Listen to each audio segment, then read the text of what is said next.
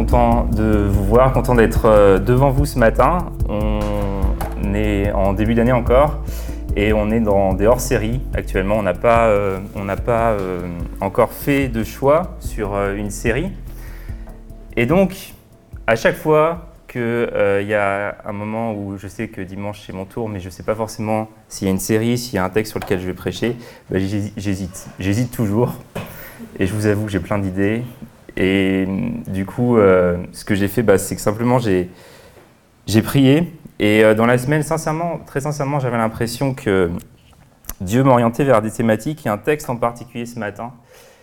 Et en écoutant les contributions prophétiques, je vous avoue que je suis très encouragé avant d'avoir commencé à prêcher, parce que j'ai l'impression que ça va vraiment dans le sens de, ce que j'ai pu euh, percevoir durant la semaine. Et ce matin, j'ai décidé de prêcher sur un texte, et ce texte, c'est un texte qui m'accompagne sur depuis de nombreuses années, un texte que j'ai médité, que j'ai étudié, que j'ai remédité et qui a été une source d'encouragement profond pour moi. Et je vous propose qu'on s'intéresse du coup ce matin à ce texte et à un prophète. Et à un prophète de l'Ancien Testament. Ce prophète, c'est le prophète Élie. Alors j'imagine que peut-être, voilà, le prophète Élie, ça parle à plusieurs d'entre nous. Ça évoque certaines choses, peut-être des histoires hein, qu'on connaît euh, plus ou moins bien.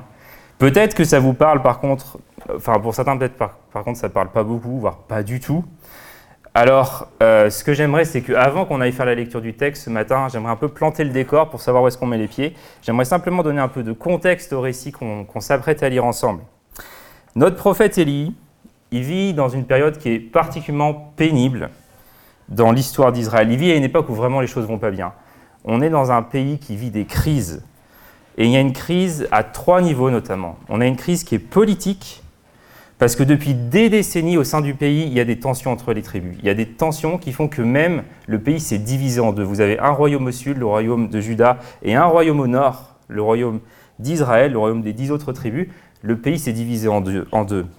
On a affaire ensuite à une crise alimentaire parce que, tenez-vous bien, ça fait plus de trois ans qu'il n'y a pas eu de pluie dans le pays.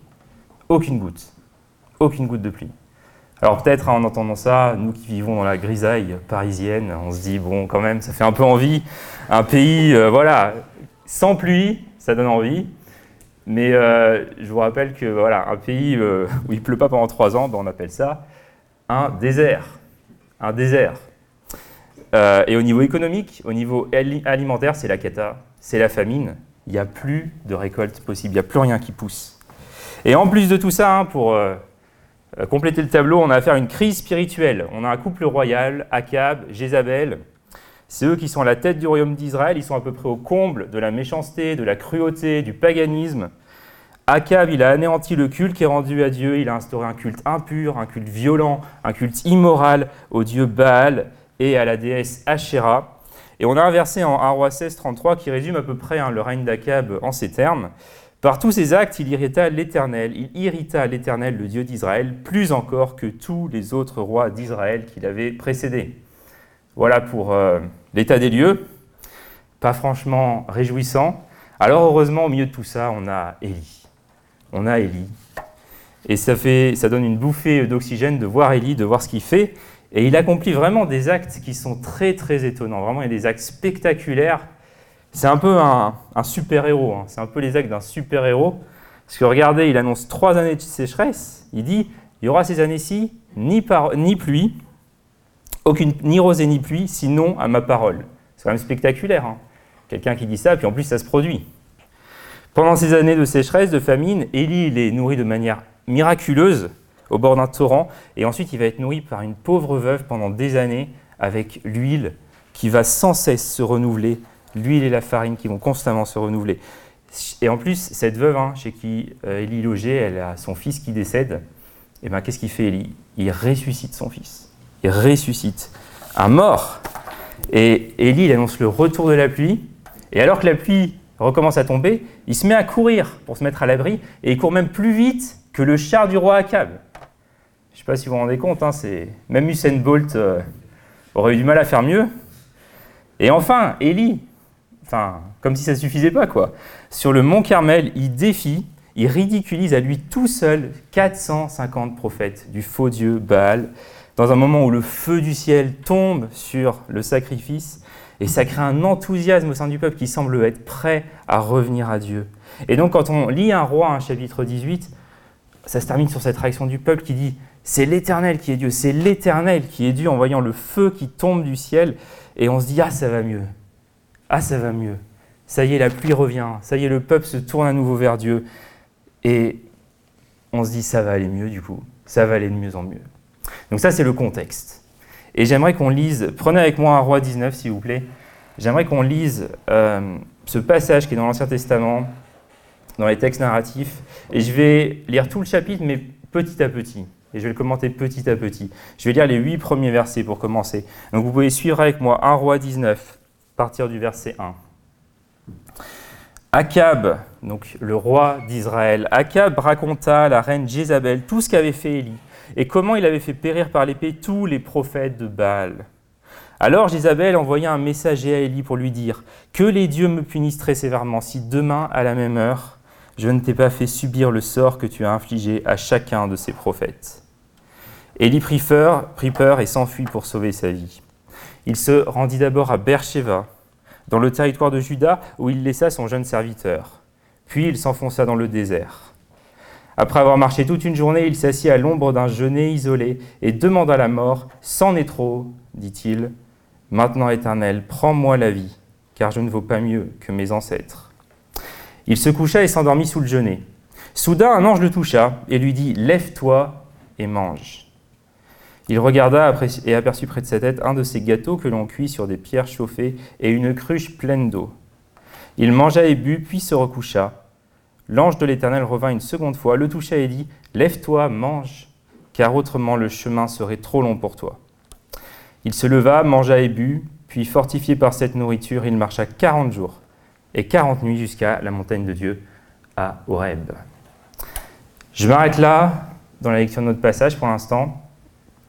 Quelle est votre réaction suite à la lecture de ce passage? Qu'est-ce que vous vous dites en sachant le contexte que je vous ai brossé juste à présent? On peut se dire quand même que c'est surprenant. Surprenant à ce qu'on voit là. Parce que quand on connaît un peu le contexte, quand on connaît ce qui s'est passé avant, on se serait attendu à voir un retour clair et net de la part du peuple à Dieu.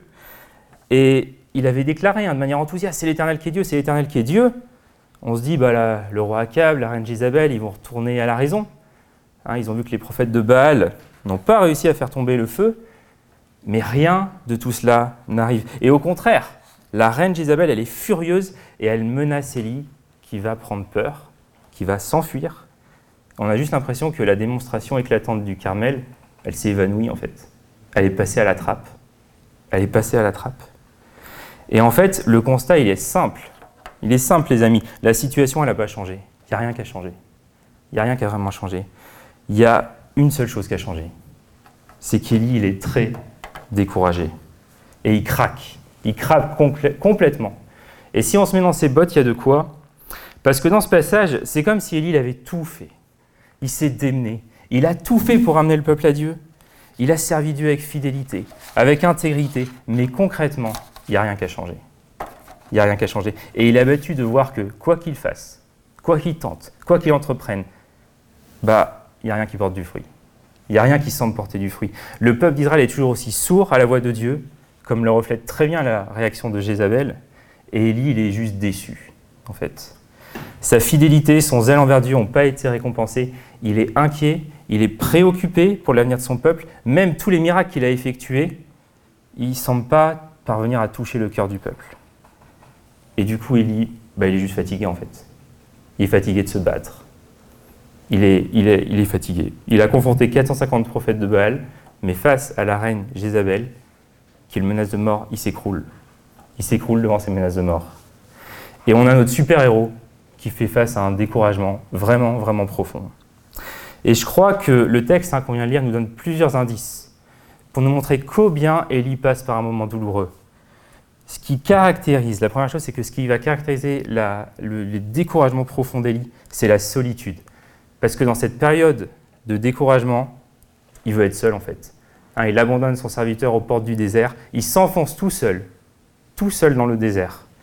Il est seul. Et le texte insiste sur ce point à deux reprises parce qu'au verset 4 et 5, c'est parlé d'un jeûner. Et je ne sais pas si ça vous parle, si on a des personnes qui sont bons dans euh, ce genre de choses, mais ce type d'arbuste, en fait, il n'est jamais seul. Ça n'existe pas un jeûner seul. Ça n'existe pas. Et là, clairement, il est dit, le jeûner est isolé. Et donc, tout est fait dans le texte pour nous montrer la situation particulière, inhabituelle et douloureusement inédite que traverse Élie. Élie se retrouve tout seul, isolé, sous un jeûner qui est tout seul et qui est isolé. Et on peut relever aussi la fatigue extrême hein, qui accable Élie. Qu'est-ce que Élie peut faire dans ce texte? Qu'est-ce qu'il est capable de faire? Dormir et manger. C'est la seule chose qu'il peut faire. Il dort, il mange et il redort. C'est là où il en est. Il est à bout, moralement, il est à bout physiquement, et on voit juste le désespoir intense. Je ne sais pas si vous vous rendez compte, mais il demande à Dieu la mort. C'en est trop. Ça va jusque-là. Un désespoir intense. Il est à ce point découragé qu'il demande à Dieu de mourir. Et bien sûr, c'est attristant de voir Élie dans cet état, mais personnellement, je remercie Dieu pour ce texte qu'on trouve dans la Bible, parce que c'est un texte qui peut nous rejoindre dans notre vécu, parce que euh, c'est pas pour rien si dans la Bible, très régulièrement, on trouve des personnes découragées. On a Élie qui est découragé. Avant lui, on a eu Moïse qui était découragé, qui lui aussi a demandé à Dieu la mort d'ailleurs. Dans le Nouveau Testament, vous avez plein de personnes découragées. Vous avez Jean-Baptiste qui est découragé. Et je ne suis pas prophète, mais je peux vous garantir une chose, c'est que le découragement, c'est quelque chose que chacun de nous, on va rencontrer dans notre vie. Peut-être d'ailleurs vous l'avez déjà rencontré, ou peut-être vous êtes en train de le rencontrer, mais c'est quelque chose que tôt ou tard, on rencontre dans nos vies. Et dans ces moments-là, on perd notre joie, on perd notre entrain, on perd notre énergie. On n'a plus vraiment d'énergie, les choses autour de nous font plus forcément sens, on n'a plus d'espérance. Et un risque aussi, c'est qu'on peut perdre bah, toute notion de la bonté de Dieu, de la grâce de Dieu, de l'amour de Dieu dans ces moments-là. Je, pendant les dernières vacances de Noël, à un moment donné, je regardais mon application euh, météo sur mon smartphone et euh, mon téléphone me disait David, profitez de la journée. Il fait un beau soleil à Grenoble. je regarde par la fenêtre et il pleut des cordes. Et là, quand je dis ça, quand je vois ça, je me dis bon, bah oui, je comprends que le soleil existe, mais je veux pas juste qu'il soit théorique. Je veux expérimenter le soleil, je veux vivre le soleil. Et pour beaucoup de chrétiens, pour pas mal de chrétiens, notre rapport à l'amour de Dieu, c'est un rapport qui peut être théorique. Hein, quand on a tant parlé de l'amour de Dieu dans nos vies, on dit oui, oui, oui, Amen, Amen, Amen. Mais concrètement dans nos vies, on ne se sent pas aimé de Dieu. Et ce que j'aimerais vous dire, c'est que c'est humain finalement de douter de l'amour de Dieu, c'est humain. C'est comme avec nos enfants, comme avec l'enfant qui demande à son père Papa, amène-moi à Disneyland toutes les semaines. Le papa, il fait Bon, c'est un peu cher. Non? C'est quoi la réaction de l'enfant? C'est Bouh, tu m'aimes pas.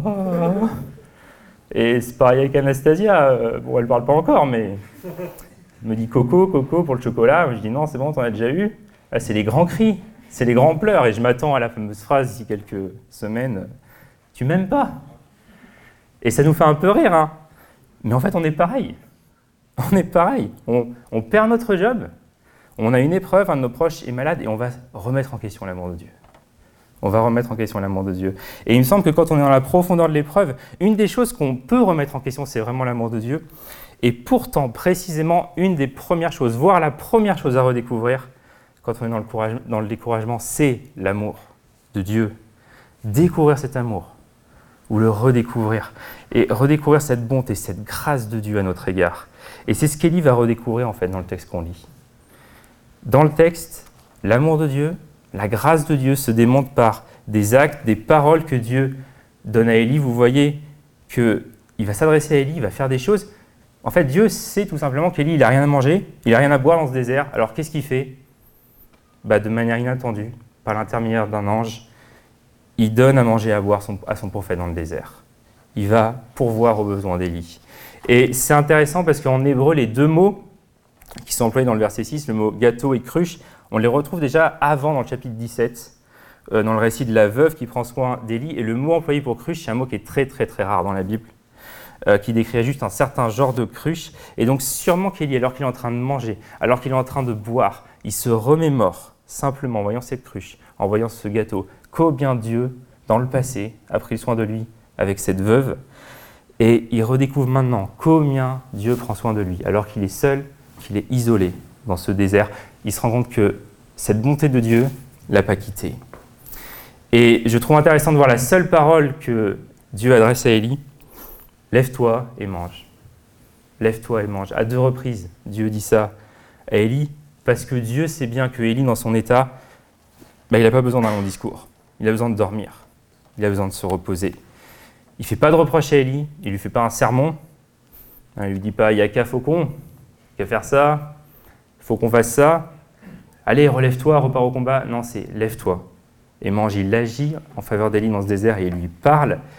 Et dans nos, dans nos déserts, si aride soit-il, Dieu est capable d'actes, de paroles réconfortantes. On peut les lui demander, mais Dieu est si bon que parfois il va même prendre l'initiative lui-même, il va même venir à notre rencontre lui-même, parce que parfois peut-être on n'est pas en mesure de le faire.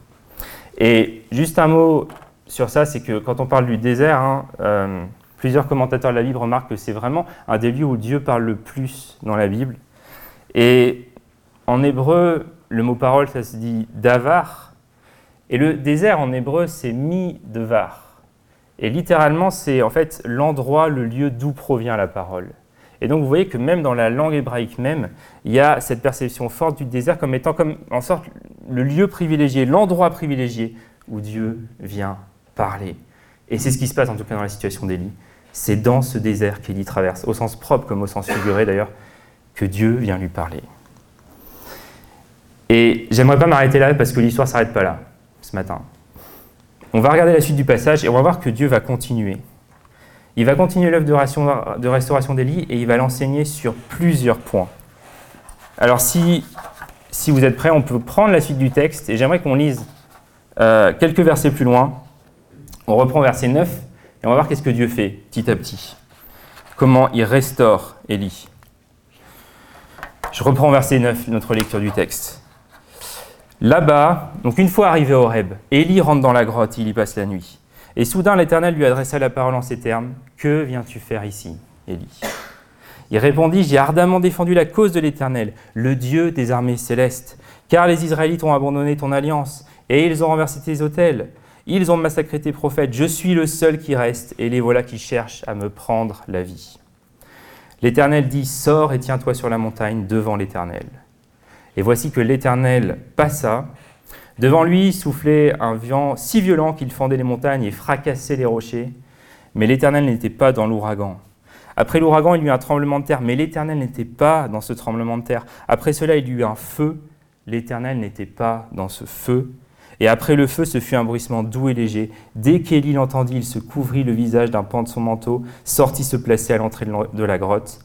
Et voici que quelqu'un s'adressait à lui que fais-tu ici, Élie? Il répondit J'ai ardemment défendu la cause de l'Éternel, le Dieu des armées célestes, car les Israélites ont abandonné ton alliance. Ils ont renversé tes autels, ils ont massacré tes prophètes. Je suis le seul qui reste, et les voilà qui cherchent à me prendre la vie.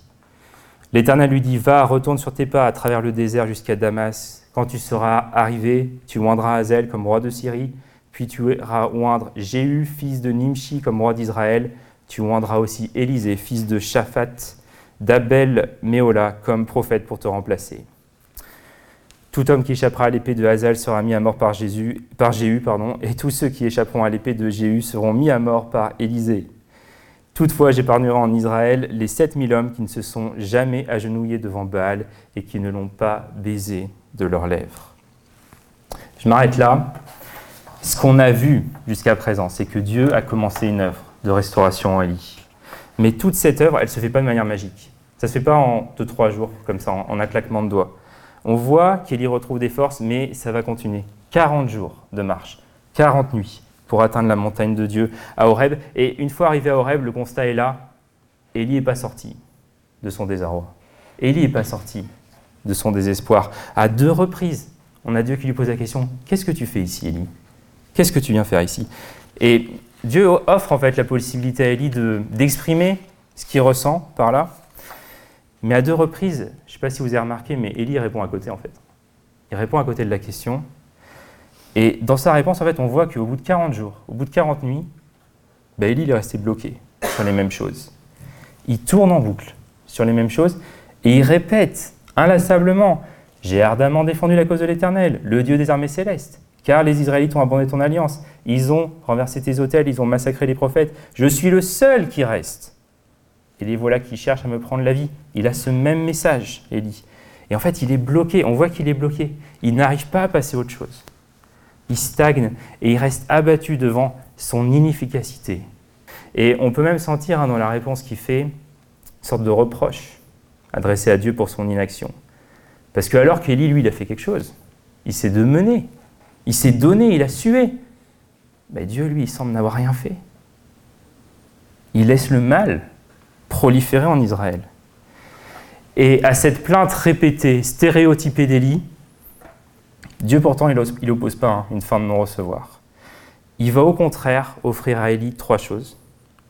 Une nouvelle révélation, une nouvelle compréhension de qui il est, du sens de la communauté et enfin de qui Élie est.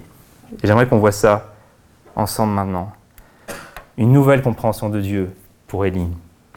Élie, il a toujours le même mot quand il parle de Dieu dans la bouche.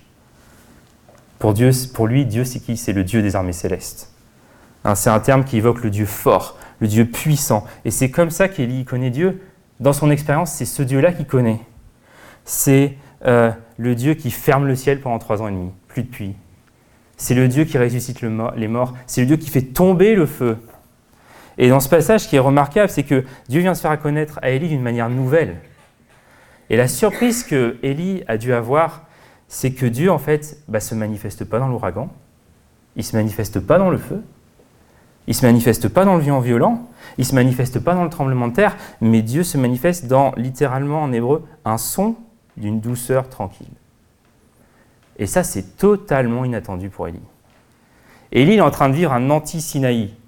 Pourquoi? Parce qu'il est sur le lieu même où Moïse se tenait dans l'Exode, lorsque Dieu avait donné la loi au peuple. Et à ce moment-là, si vous vous rappelez peut-être au Sinaï, la présence de Dieu, lors de l'Exode, elle s'était manifestée par le feu, par les tremblements de terre. Il y avait ces signes-là, ces manifestations physiques étaient des signes de la présence du Dieu Saint qui faisait alliance avec Israël, des, signes de la justice et du jugement divin. Et pourtant, étonnamment, ce n'est pas ces signes-là que Dieu donne à Élie dans ce passage. Dieu n'est pas dans ces signes. Et Élie vit un anti-Sinaï, mais il vit aussi un anti-Carmel, parce qu'au Carmel, Dieu s'est révélé à travers le feu qui est descendu du ciel, qui a consumé le sacrifice. Au Carmel, c'était le feu qui avait servi à révéler Dieu. Et Élie, il est habitué à ça. Il est habitué à entendre Dieu lui parler de cette façon-là. Et ici, Dieu se présente à Élie d'une manière nouvelle. Et en fait, il n'est plus dans ce qui, dans le passé, évoquait sa présence. Dieu se manifeste autrement que tout ce qu'Élie avait auparavant expérimenté, vécu. Et Élie commence à percevoir quelque chose de nouveau ici. Il voit que Dieu, c'est pas que le Dieu de la justice, du jugement, hein, de celui qui fait tomber le feu du ciel. Dieu, c'est aussi le Dieu bienveillant, le Dieu plein de grâce, qui fait preuve aussi de patience dans ses jugements, qui les retient pour un temps. Et Dieu rencontre Élie dans son découragement et lui fait expérimenter une facette de lui que Élie ne connaissait pas, qu'il avait encore jamais expérimenté. Et c'est pas tout. Il y a une nouvelle compréhension aussi du sens de la communauté. Il y a quelque chose qui est assez frappant dans le texte, c'est qu'à plusieurs reprises, hein, Élie affirme que lui seul il est resté fidèle à Dieu. Peut-être vous avez remarqué ça. Déjà en Arroi 18, en verset 22, il dit Moi je suis resté seul, prophète du Seigneur. Et ici dans les versets 10 et 14, mais Élie, il surenchérit Je suis le seul. Je suis le seul qui reste. ça tourne à l'obsession. Ça tourne limite à l'obsession. Et pourtant, Élie, il était informé, vous, vous, voyez avant au chapitre 18, verset 13, que l'intendant du palais d'Akab, il avait caché, il avait sauvé 100 autres prophètes de Dieu. Et on voit là, en fait, finalement, qu'il y a une grande différence entre la solitude ressentie et la réalité. Il y a une grande différence. Élie savait, mais ce qu'il vivait au fond de lui-même, c'était ce sentiment de solitude. Il avait l'impression d'être le seul à tout faire, le seul à pouvoir tout faire. Et face à cette solitude hein, qui est ressentie comme lourde, comme éprouvante, Dieu il va amener une double réponse à Élie. Il va lui dire Non, Élie, tu n'es pas seul, moi je suis présent. Je suis présent, et même dans cette caverne où tu t'es réfugié, je suis là, avec toi. Et tu n'es pas seul, Élie, parce qu'il y a 7000 hommes en Israël qui sont aussi restés fidèles à Dieu.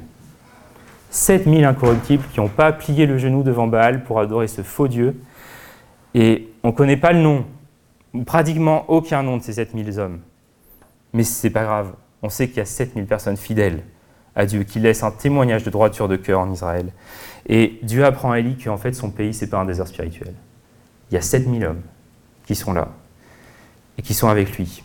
Et euh, dans la suite de nos textes, on va voir que Dieu va donner même un de ces 7000 hommes, hein, Élisée, comme disciple et compagnon de route à Élie. Et Dieu, en montrant tout ça à Élie, en fait, il est juste en train de lui dire T'es pas seul, t'es pas un électron libre, appelé seul en mission. Il y a des gens comme toi qui eux aussi ont refusé le compromis avec les faux dieux, qui sont zélés pour moi. Et avec eux, tu peux trouver l'encouragement, tu peux trouver la force pour continuer ton service. Et ça, pour nous, dans notre contexte, bah, ça nous fait penser à l'Église. À l'Église, hein. au fait qu'une des raisons pour lesquelles Dieu a instauré l'Église, c'est pour qu'on ait des frères et des sœurs avec qui on peut partager, avec qui on peut demander la prière, avec qui on peut entendre comment eux-mêmes ils font face aux mêmes luttes que nous on peut avoir et être encouragés par eux. Et enfin, je vous ai dit, dernier point, une nouvelle compréhension de lui-même. Et pour ça, juste, je vais revenir un tout petit peu en arrière. Au verset 4, Élie dit au verset 4, Je ne suis pas meilleur que mes ancêtres. J'aimerais juste faire deux remarques ici. C'est qu'on peut observer Kelly mesure sa valeur finalement en se comparant avec celle de ses prédécesseurs. Je ne suis pas meilleur que mes ancêtres. Mais finalement, ni sa méthode d'évaluation, ni son échelle de valeur ne sont bonnes, parce qu'il s'érige en propre évaluateur de sa vie, alors que finalement c'est Dieu qui est le véritable évaluateur, c'est lui qui l'a envoyé, c'est à Dieu d'évaluer, de juger. Et sa valeur, il l'a définie, Élie, en proportion des résultats de ce qu'il a fait, et non pas en termes d'obéissance, de fidélité à Dieu. Et la deuxième remarque, c'est que cette expression, je ne suis pas meilleur que mes ancêtres, bah, me semble-t-il, elle veut dire quand même beaucoup. Et plusieurs commentateurs font remarquer que c'est probable que si Élie dit ça maintenant, c'est sûrement qu'à un moment, en fait, hein, dans le passé, bah, il a pensé ça. Il a pensé ça réellement. Il a pensé bah, qu'effectivement, il était meilleur que ses ancêtres. Et on peut peut-être ici discerner quelques traces d'orgueil en Élie, qui avait cru être au-dessus, qui avait cru être meilleur que ceux qui l'avaient précédé, mais par ce qu'il traverse, il est en train de se rendre compte qu'en réalité, ce n'était pas le cas. Et finalement, ce qu'on va remarquer ici, bah, c'est qu'à travers cette crise qu'elle y passe, il est transformé. Dieu utilise plein de choses compliquées, difficiles. Il utilise la menace de mort, il utilise l'intimidation, il utilise le découragement pour transformer le cœur d'Élie et la perception des choses qu'il peut avoir. Alors, je crois simplement que ce texte, il nous encourage, il nous fait réfléchir. Hein. Il nous encourage parce que dans nos vies, il y a des situations qui peuvent nous amener au, découragement, qui peuvent nous remuer, qui peuvent nous bouleverser. Et clairement, clairement, c'est pas facile. C'est pas facile quand la trajectoire qu'on vit concrètement, c'est pas celle qu'on avait idéalisée. C'est pas celle qu'on avait espérée. Ça, c'est pas facile. Mais au cœur de n'importe quel bouleversement, quel qu'il soit, Dieu reste présent et travaille nos cœurs, comme ça a été dit ce matin. Et ce texte, personnellement, il me fait réfléchir parce que quand tout va bien, on peut tous dire Amen, Alléluia, gloire à Dieu, tout va bien. Mais notre foi, finalement, elle se révèle quand on est obligé de déposer à Dieu un problème que je ne peux pas gérer. Un problème que je ne peux pas gérer, où je suis obligé de dépendre de Dieu et de dire Dieu, je ne peux rien faire d'autre que de te mettre cette situation entre tes mains et moi-même je me remets à toi. Parce qu'il n'y a pas d'autre solution. Parce qu'il n'y a que toi, en fait, dans cette solution. Est-ce que ça va? Je m'approche de la fin. Je vais terminer ce passage. J'aimerais qu'on termine quand même un roi 19 et qu'on voit les trois derniers versets d'un roi 19. Ces trois derniers versets, c'est l'appel d'Élysée. C'est sur ça que je vais conclure. Et ça va amener une autre facette de, des paroles euh, prophétiques qui ont été amenées ce matin. Mais juste avant que je lise, remarquez que dans ce que Dieu dit à Élie, à aucun moment Élie est disqualifié, à aucun moment Élie est mis à l'écart. Et maintenant, il est envoyé en mission même à 500 km de là, complètement au nord, et il est chargé de concrétiser des, choix géopolitiques de Dieu qu'on voit dans les versets 15 à 17. Hein, et sans doute, ces choix nous échappent un peu quand on ne connaît pas toute l'histoire, le contexte, etc. Mais parmi ces choix, il y a la mention d'Élisée, euh, qu'Élie va appeler à être prophète à sa suite. Et c'est ce qu'on va voir maintenant, l'appel d'Élisée. Alors, Courage, lisons la fin du chapitre, les versets 19 à 21, et après je vais conclure sur ça. 1 roi 19, versets 19 à 21. Élie partit de là et rencontra Élisée, fils de Shaphat, qui était en train de labourer un champ avec douze paires de bœufs. Lui-même conduisait le douzième attelage. Élie s'approcha de lui et jeta son manteau sur lui. Élisée abandonna ses bœufs, courut derrière Élie et dit Je vais aller embrasser mon père et ma mère pour prendre congé d'eux, puis je te suivrai. Élie lui répondit Va et reviens à cause de ce que je t'ai fait. Élisée quitta Élie, prit une paire de bœufs et l'offrit en sacrifice. Il se servit du bois de l'attelage pour faire cuire la viande et la distribua aux siens qui la mangèrent. Puis il se mit en route pour suivre Élie et être à son service. Et voilà comment s'achève notre chapitre. Pour reprendre, Élie a traversé une crise. Dieu le restaure et le chapitre pourtant ne finit pas sur ça. Il termine sur la disponibilité, la consécration d'un homme, Élisée, qui est prêt à suivre Élie et à entrer dans les plans de Dieu, ce qui va même permettre d'initier une nouvelle phase du plan de Dieu, de l'action de Dieu au sein du peuple d'Israël. Et juste, qu'est-ce qu'on peut dire d'Élisée Quand on voit le texte, qu'est-ce qu'on peut dire d'Élisée bah, Tout d'abord, il semble bien quand même qu'Élisée, il devait avoir sans doute une entreprise florissante derrière lui, parce qu'il n'avait pas plu pendant trois ans et demi, et il a quand même 12 paires de bœufs.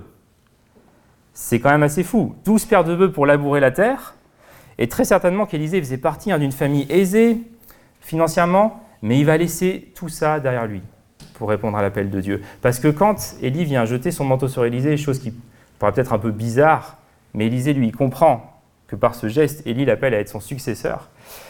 Eh bien, en fait, il répond avec enthousiasme. Il court après Élie. Il y va avec enthousiasme. Il abandonne ses bœufs. Et ce qui est frappant dans ce passage, c'est que Élisée, il commence son ministère. Par quoi? Par un sacrifice. Il commence par un sacrifice. Et on pourrait se dire, oui, bon, il, offre des animaux en sacrifice, ok.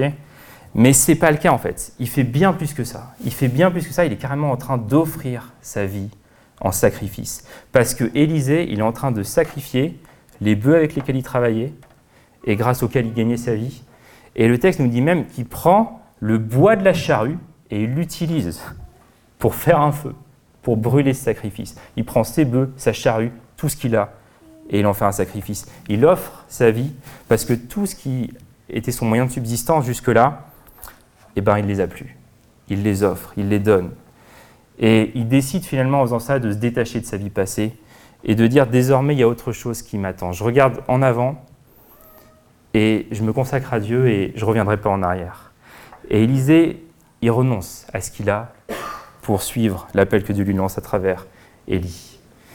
Et ce passage, bah, il n'est pas sans rappeler des textes du Nouveau Testament où Jésus euh, appelle ses disciples, hein, qui eux aussi vont laisser un certain nombre de choses derrière eux pour le suivre. Pierre, André, qui laissent leur bateau, leur filet de pêche pour suivre Jésus. Et dans l'évangile de Luc, au chapitre 9, on a une allusion à ce passage de 1 roi 19. Jésus il fait cet appel à plusieurs de le suivre. Et une personne répond à Jésus en lui disant Je te suivrai, Seigneur, mais permets-moi d'aller d'abord prendre congé de ceux de ma maison. Et qu'est-ce que lui répond Jésus? Celui qui met la main à la charrue et qui regarde en arrière n'est pas prêt pour le royaume de Dieu. Et Jésus, ici, il est en train de faire référence en fait à Élisée, qui allait prendre congé hein, de son père, de sa mère, mais derrière, il n'a pas mis la main à la charrue. Il n'a pas regardé en arrière, au contraire, il a pris sa charrue, il l'a brûlée et il a sacrifié ses bœufs. Et en Luc 9, l'homme regarde en arrière, à tout ce qu'il va perdre. En 1 roi 19, Élisée regarde en avant, à tout ce qu'il attend, et il a hâte. Il a hâte de servir Dieu. Il a hâte de servir Dieu. Alors, je vais m'apprêter à conclure. Après tout ce qu'on a vu ce matin, je me dis, bah, où est-ce qu'on en est, nous, avec tout ce qu'on a vu? Où est-ce qu'on en est? Est-ce que Dieu, ce matin, nous a parlé, vous a interpellé par sa parole? Peut-être qu'il l'a fait surtout en lien avec la situation d'Élie, le découragement qu'il a traversé. Peut-être qu'il l'a fait surtout en lien avec Élisée, Hein, avec cette disponibilité, cette consécration dont Élisée fait preuve. Et j'aimerais juste vous poser quelques questions, si, euh, vous êtes dans le premier cas notamment. C'est est-ce que, avec tous les découragements que tu as traversés, peut-être même que tu traverses maintenant, aujourd'hui, est-ce que ta perception de l'amour de Dieu elle a pris un coup tel qu'en fait tu désespères aujourd'hui de pouvoir redire un jour avec tes tripes Je sais que Dieu m'aime. Je sais que Dieu m'aime. Est-ce que pour toi, l'amour de Dieu, bah, c'est devenu une belle théorie? Mais concrètement dans ta vie, tu ne te sens pas aimé par Dieu Est-ce que tu es abattu parce que malgré tout ce que tu as fait, malgré tous tes efforts, malgré toutes tes compétences, malgré toute la peine que tu t'es donnée, bah, la seule chose que tu constates, c'est que tu es impuissant à changer une situation, impuissant à changer une condition particulière. Quelle facette de Dieu peut être si profondément ancrée en nous qu'elle nous empêche de voir, de voir Dieu, d'entendre Dieu, de le voir autrement que tel qu'on le conçoit aujourd'hui? Et d'ailleurs, hein, est-ce qu'on s'attend encore à Dieu finalement? Est-ce qu'on s'attend encore à Dieu, à sa bonté, à sa grâce? Ou est-ce que finalement Dieu et nous, on est un vieux couple? On s'est déjà tout dit, on s'ennuie, ça fait peut-être un petit moment que notre vie chrétienne, finalement, elle est en pilote automatique. Et on n'attend plus grand-chose de Dieu. Est-ce que tu te sens tellement seul aussi que tu n'es pas capable de voir tous ceux qui autour de toi sont aussi consacrés à Dieu? Et qui ont refusé eux aussi le compromis avec les faux dieux Parce qu'on peut être tellement focalisé sur l'imperfection, sur la différence de l'autre, que en fait on est incapable de voir que bah, il est notre allié et que bien souvent on est dans le même camp. Est-ce que se sentir meilleur que les autres, c'est notre lot quotidien? Vivre notre vie euh, selon des performances, selon des résultats, et définir notre valeur selon ces choses et notre lot quotidien. C'était le lot d'Élie, semble-t-il, avant qu'il passe par ce découragement. Et finalement, qu'est-ce que Dieu nous enseigne sur qui il est, sur ce que nous sommes et sur la communauté dans laquelle on, fait dans laquelle on est, dont on fait partie et je vous l'ai dit tout à l'heure, mais je vous le redis, je suis conscient que ça n'est pas facile.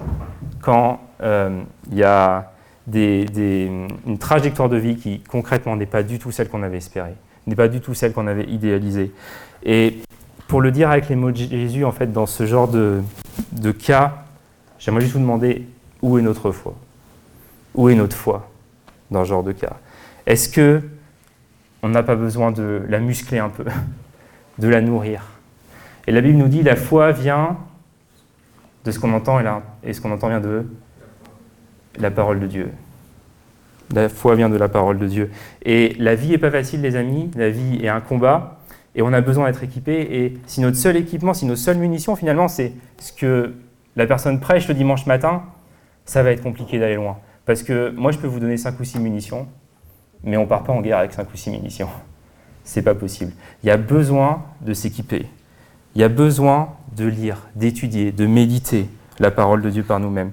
Et finalement, par rapport à ce qu'on a vu vis-à-vis d'Élisée, de son appel, est-ce qu'on est prêt à imiter, dans notre contexte, qui est le nôtre, hein, l'engagement d'un Élisée envers son Dieu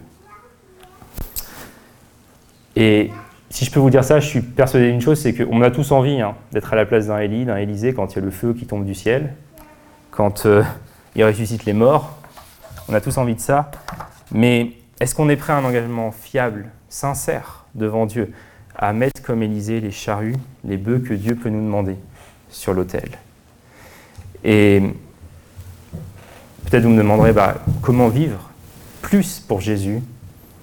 Bah, j'ai quatre conseils. Approche-toi quotidiennement de Dieu. Approche-toi quotidiennement de Dieu.